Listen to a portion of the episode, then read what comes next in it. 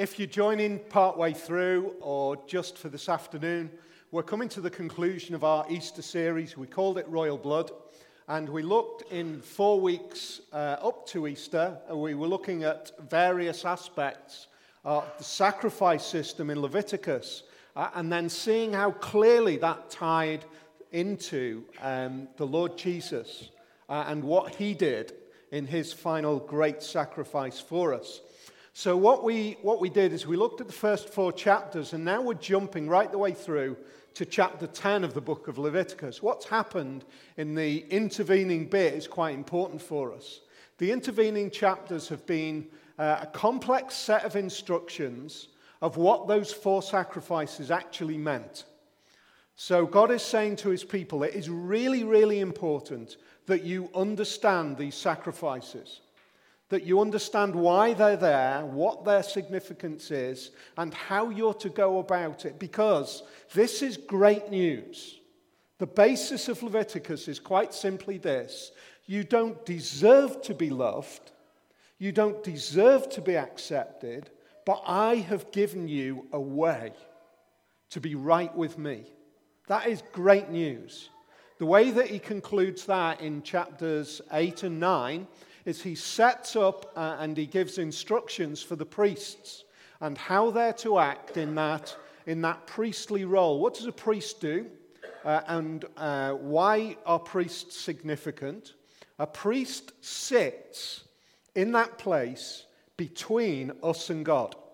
That's the role of a priest. It stands in that place. It's an incredibly important role. It's a role that we cannot do without. It's somebody who stands as an advocate for us, goes into the presence of God and into our presence and steps backwards and forwards between those two places on our behalf.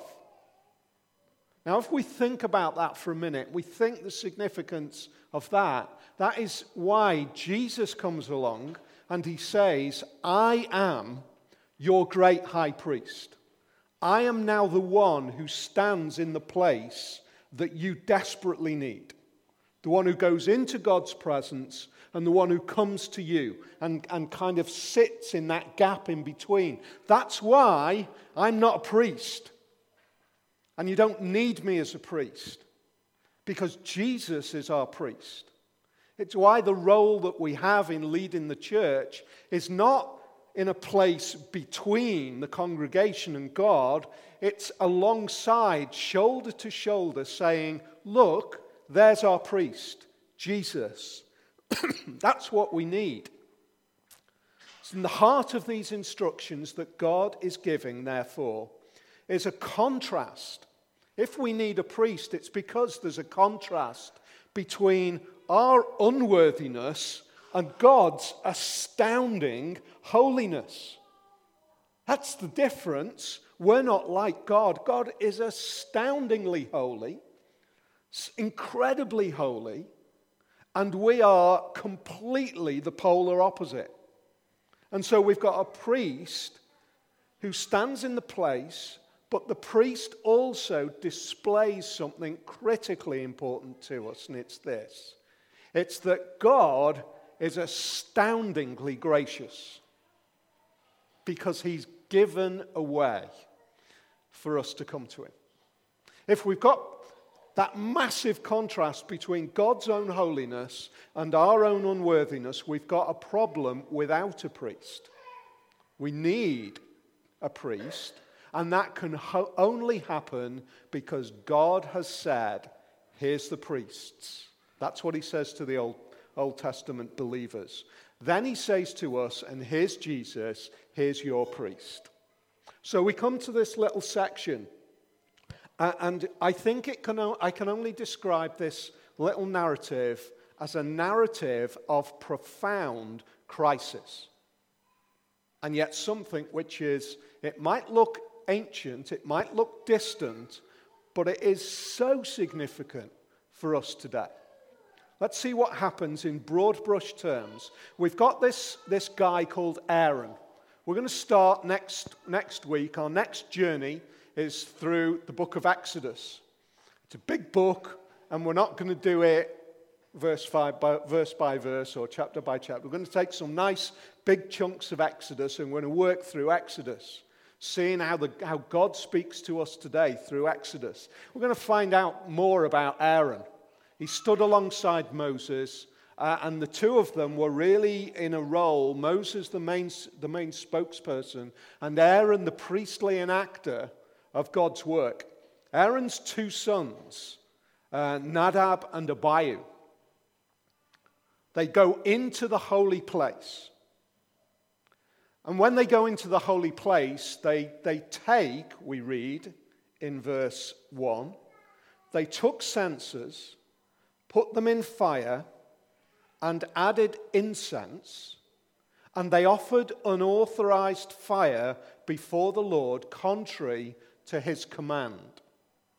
So fire came out from the presence of the Lord and consumed them, and they died before the Lord. That is breathtaking, isn't it? We just pause and think about that because we're going to come in a minute to all of the reasons why that is a massive problem for us. But let's just pause for a minute and imagine what's gone on. Aaron the priest, his two sons, who are really involved in the work with him, they seem to be really on board. He, they take censers. I can't imagine what the censers were like long metal bowls, and they fill them with incense, and they take fire from the altar, and they present it before God, and boom, whoosh, consumed, burnt to death before God. They're dead because they did what God had not instructed them to do. God says to Moses, This is how you are to speak to Aaron. And so Moses then said to Aaron, This is what the Lord spoke of when he said, Among those who approach me, I will be proved holy. In the sight of all the people, I will be honored. Now, those two kind of ideas are really critical. And it's back to this idea that God is astoundingly holy and we are astoundingly unworthy. God says this I will be proved holy. What does that mean? What does holy mean? It's kind of, we've just sung it, holy, holy, holy, Lord God Almighty. What does holy mean? It means beautifully, incredibly, astoundingly pure and different to us. I don't know whether you've ever met somebody who's, they've just got an awe and presence about you, about them which wilts you. there, there is something beautiful about them. There is something breathtaking about them. And you, you kind of come into their presence and they have something where you just feel kind of small. You are in awe of them. That doesn't come even close to what holy means, but it's kind of on the journey. God is so incredibly perfect, astoundingly beautiful, incredibly pure, that if we came into that presence, we would be snuffed out like a candle, just gone. A candle next to the sun isn't even a good enough illustration. That is how pure God is. And therefore, God says, I will be proved to be that pure. Now, what's He done? He said, Here's all the ways that you can come to me. And they came in a different way. And therefore, He says, I will be proved holy. I will be proved holy. And He also says, I will be honored. If you come before me in the right way, I'll be honored. If you come before me in the wrong way, I'm going to be proved holy. Both of those things kind of sit together. So here's Nadab and Abihu. I don't know what went through their minds. But I think it must be something like this kind of carried away with a, a, breathtaking excitement about being involved in the worship of God and an imagination in their minds that says something along the lines of, let's make this even cooler than what it already is. It is really cool to be a priest. It is really cool that everybody else is out there, but we get to go into the holy place. Let's go in there and let's make it even better. Tell you what we'll do. We'll take some incense, we'll take some fire, we'll present it before God, and that'll be even better than we've been already been doing. It'll be amazing. And they died because of it. It was a fatal decision. Moses summoned Mishael and Elzaphan sons of Aaron's uncle Uzziel, and said to them, Come here, carry your cousins outside the camp, away from the front of the sanctuary. What's he saying? He's saying, Family members, take these who have just died and take them outside of the camp because that's where they're to be buried. And then he goes on with even more kind of astounding language. He says, Do not let your hair become unkept. Do not tear your clothes, or you will die, and the Lord will be angry with the whole community. But your relatives, all the Israelites, may mourn for those the Lord has destroyed by fire. Isn't that, isn't that amazing? He says, You, rel- you uh, relatives who are priests, you don't even look like you're mourning. You keep your hair straight, you continue to present yourself before the Lord, you leave the mourning to all of those outside. I just think this whole text is breathtaking. When we look at it, I think we've got to, we've got to be really honest.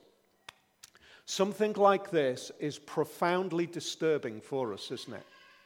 We look at this and we think, ah, do you know what? If that's the God of the Bible, I don't want anything to do with that God. I don't want anything to do with a God who does things like slays people. The dramatic nature of the events resulting in death is just too huge for me. And besides that, what caused the death seems like a tiny thing. They only took some incense, they only set it alight. They didn't do a terrible thing, and yet they've ended up being slain for it. Let me just pause. Let me press pause for a minute. Let's stop. Let's just, before we jump straight into that way of thinking, let's be honest about something.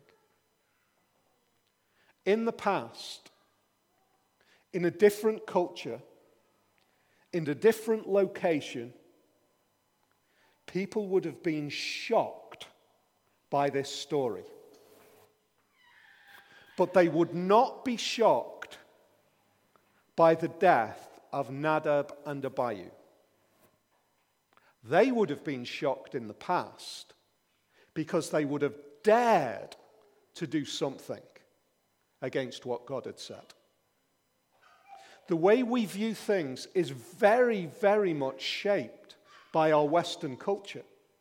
We are shaped by our mindset, which says there is an individual way that we can think and we can decide what's good and what's bad. We can create that for ourselves and we can decide what's right and wrong. And we can decide that that kind of God isn't the kind of God that I want to deal with. That is our Western individual location. And we have as well the kind of arrogance that promotes that particular perspective above every other historic view in, the all of, in all of time. We believe that we are superior. Just let us pause a minute and think are we right to always think that we're the superior view? Are the views in the past? Is this saying something to us that I have to take on board today? I have to think about today. We do have a cultural aversion, but am I wanting to understand a God who I want to create for myself? Or do I want to understand the God who has been revealed to us? That is an amazingly important question.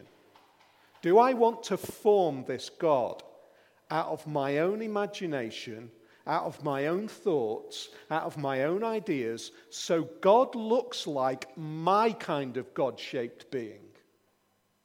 Or am I prepared to say, maybe there is a God that I need to hear who's revealed himself in a different way?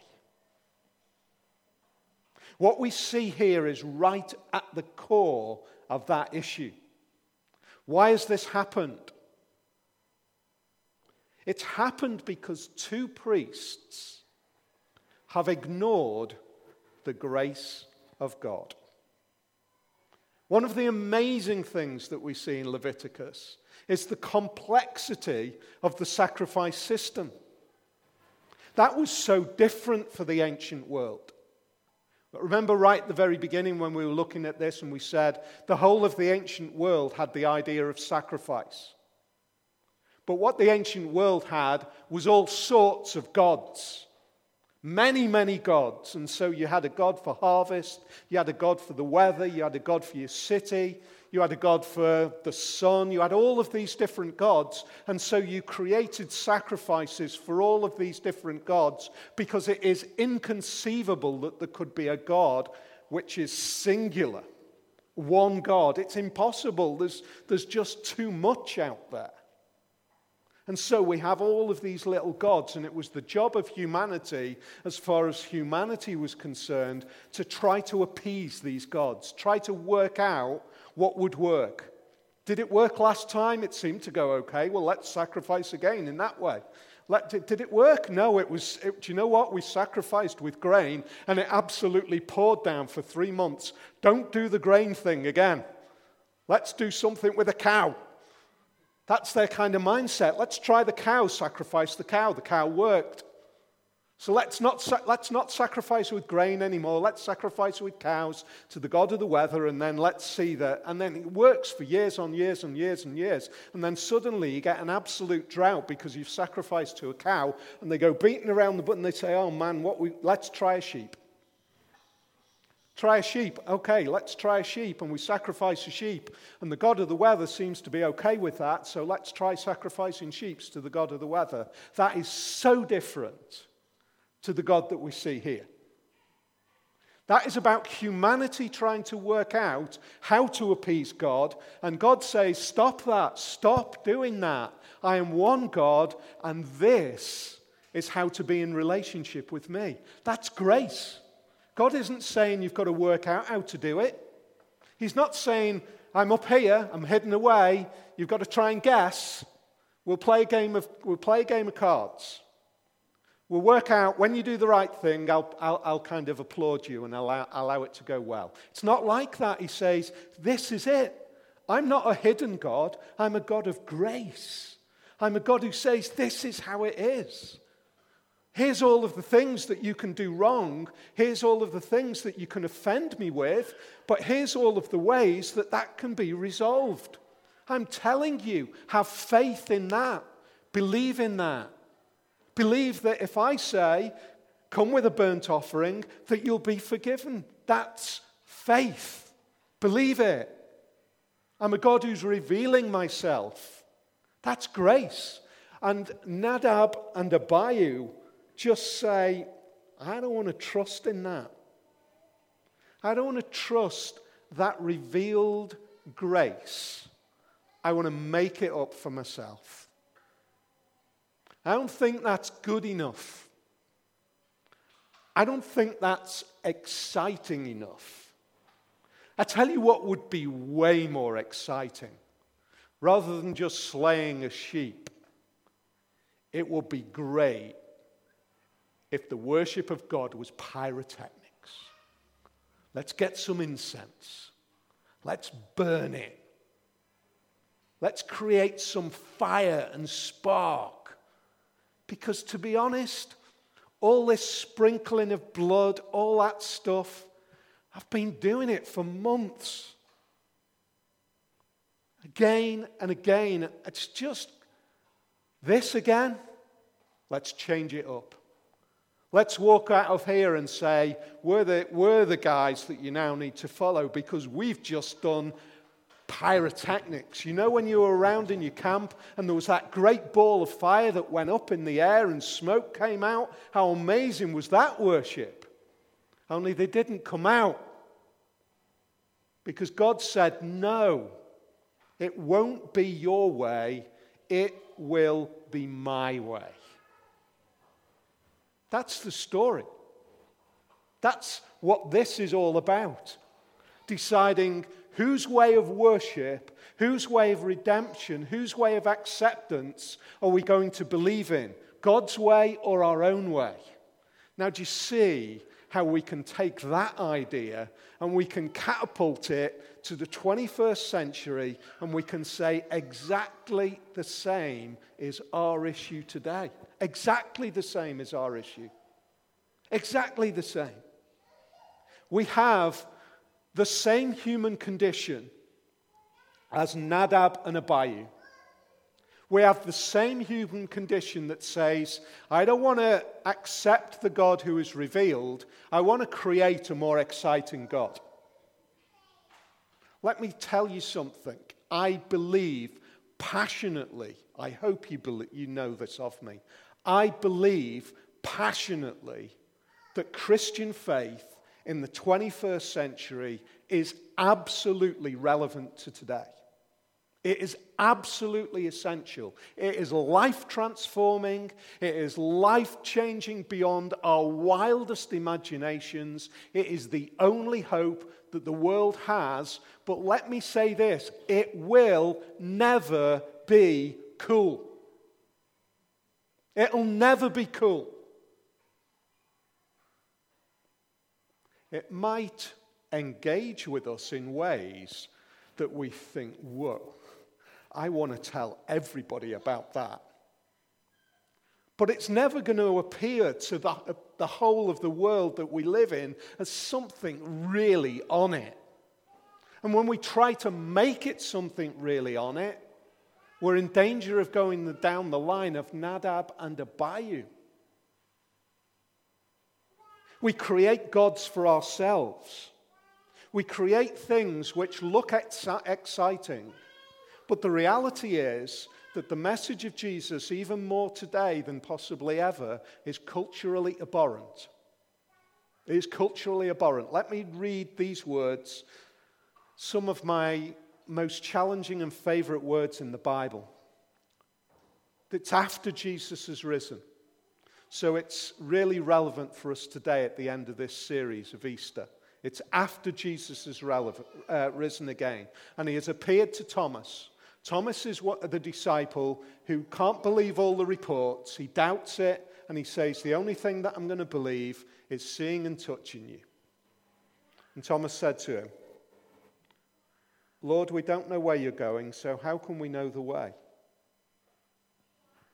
And Jesus said, I am the way, and the truth, and the life. No one comes to the Father except through me. If you really know me, you will know my Father as well. Isn't that amazing? That is culturally abhorrent. That we should have the idea that there is only one way to be saved. I want it more exciting than that. I want it so exciting that there can be all sorts of different ways, so that God isn't that kind of God who's restrictive, the kind of God who says it's got to be the way that I say rather than the way that I want to construct. I want to construct a God where actually I want a beautiful, kind, happy God who accepts all sorts of different ideas and thoughts. Because any other kind of God seems just so unfair to me. And yet Jesus says, I am the way and the truth and the life, and no one comes to the Father except through me. It is exactly the same idea. It's exactly the same idea. God has said to the people in Moses' day, Here's all the way. Which one are you going to accept? Nadab and Abihu's way or my way? Now, just let me pause and say this to you. This has just come to me. If imagine if Nadab and Abihu had not been dealt with so severely. It would have opened a door for any kind of worship of God in any kind of way that they decided to construct for themselves.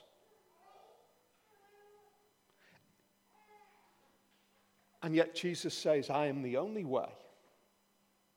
In exactly the same way, he says, You have got to come to the Father my way, through me. Tim Keller writes this How do we come? One of the ways, it's his book on prayer. One of the ways that we come to God and we acknowledge God in His way is as we pray, as we reflect in prayer.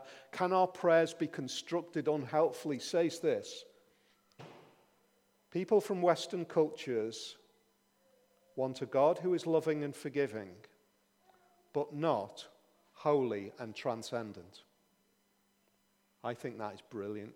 Just to observe that and say, that is, that is breathtaking, isn't it? We want to construct a God who is loving and forgiving, but not holy and transcendent. Actually, the God that we have is loving, forgiving, and holy and transcendent. He's all of those, but we only want half of it. Studies of the spiritual lives of young adults in Western countries reveal that their prayers, therefore, are generally devoid of both repentance and of the joy of being forgiven. Without prayer that answers the God of the Bible, we will only be talking to ourselves. At the end of a series where we've been looking at sacrifice, I want us to take hold of those ideas and say that we need to believe that we come to God in repentance, seeking his forgiveness in Jesus, but it doesn't end at that. Keller says, and he's bang on with this, he says, that is the doorway to your joy. That is how you can be happier than you could ever believe, more satisfied than you can ever believe. The gateway to satisfaction and joy and happiness is the gateway of repentance and forgiveness. It, it's amazing because the God of loving Forgiveness is the God of holy transcendence. And he says to come through the door of holy transcendence is to come to a place of loving forgiveness. And so when you get up in the morning, tomorrow morning, and you're thinking, I've got another day of work, wake up with the thought, I am forgiven. This is an amazing day. And another day that I have when I can live out believing I am forgiven. That is a joyful thing. No matter what happens to you tomorrow, that is bigger than anything that you will ever face. I'm forgiven. I'm accepted. I am loved. Here's my confession for the night. Last night's Britain's Got Talent. I watched it. But I think in, there was a moment in that which I think captured our problem today. There was a gospel choir on, and they were singing, Oh, happy day. Oh, happy day. It was musically amazing. It was fantastic. It was incredible. Simon Cowell says, We need more of this. It makes me feel happy.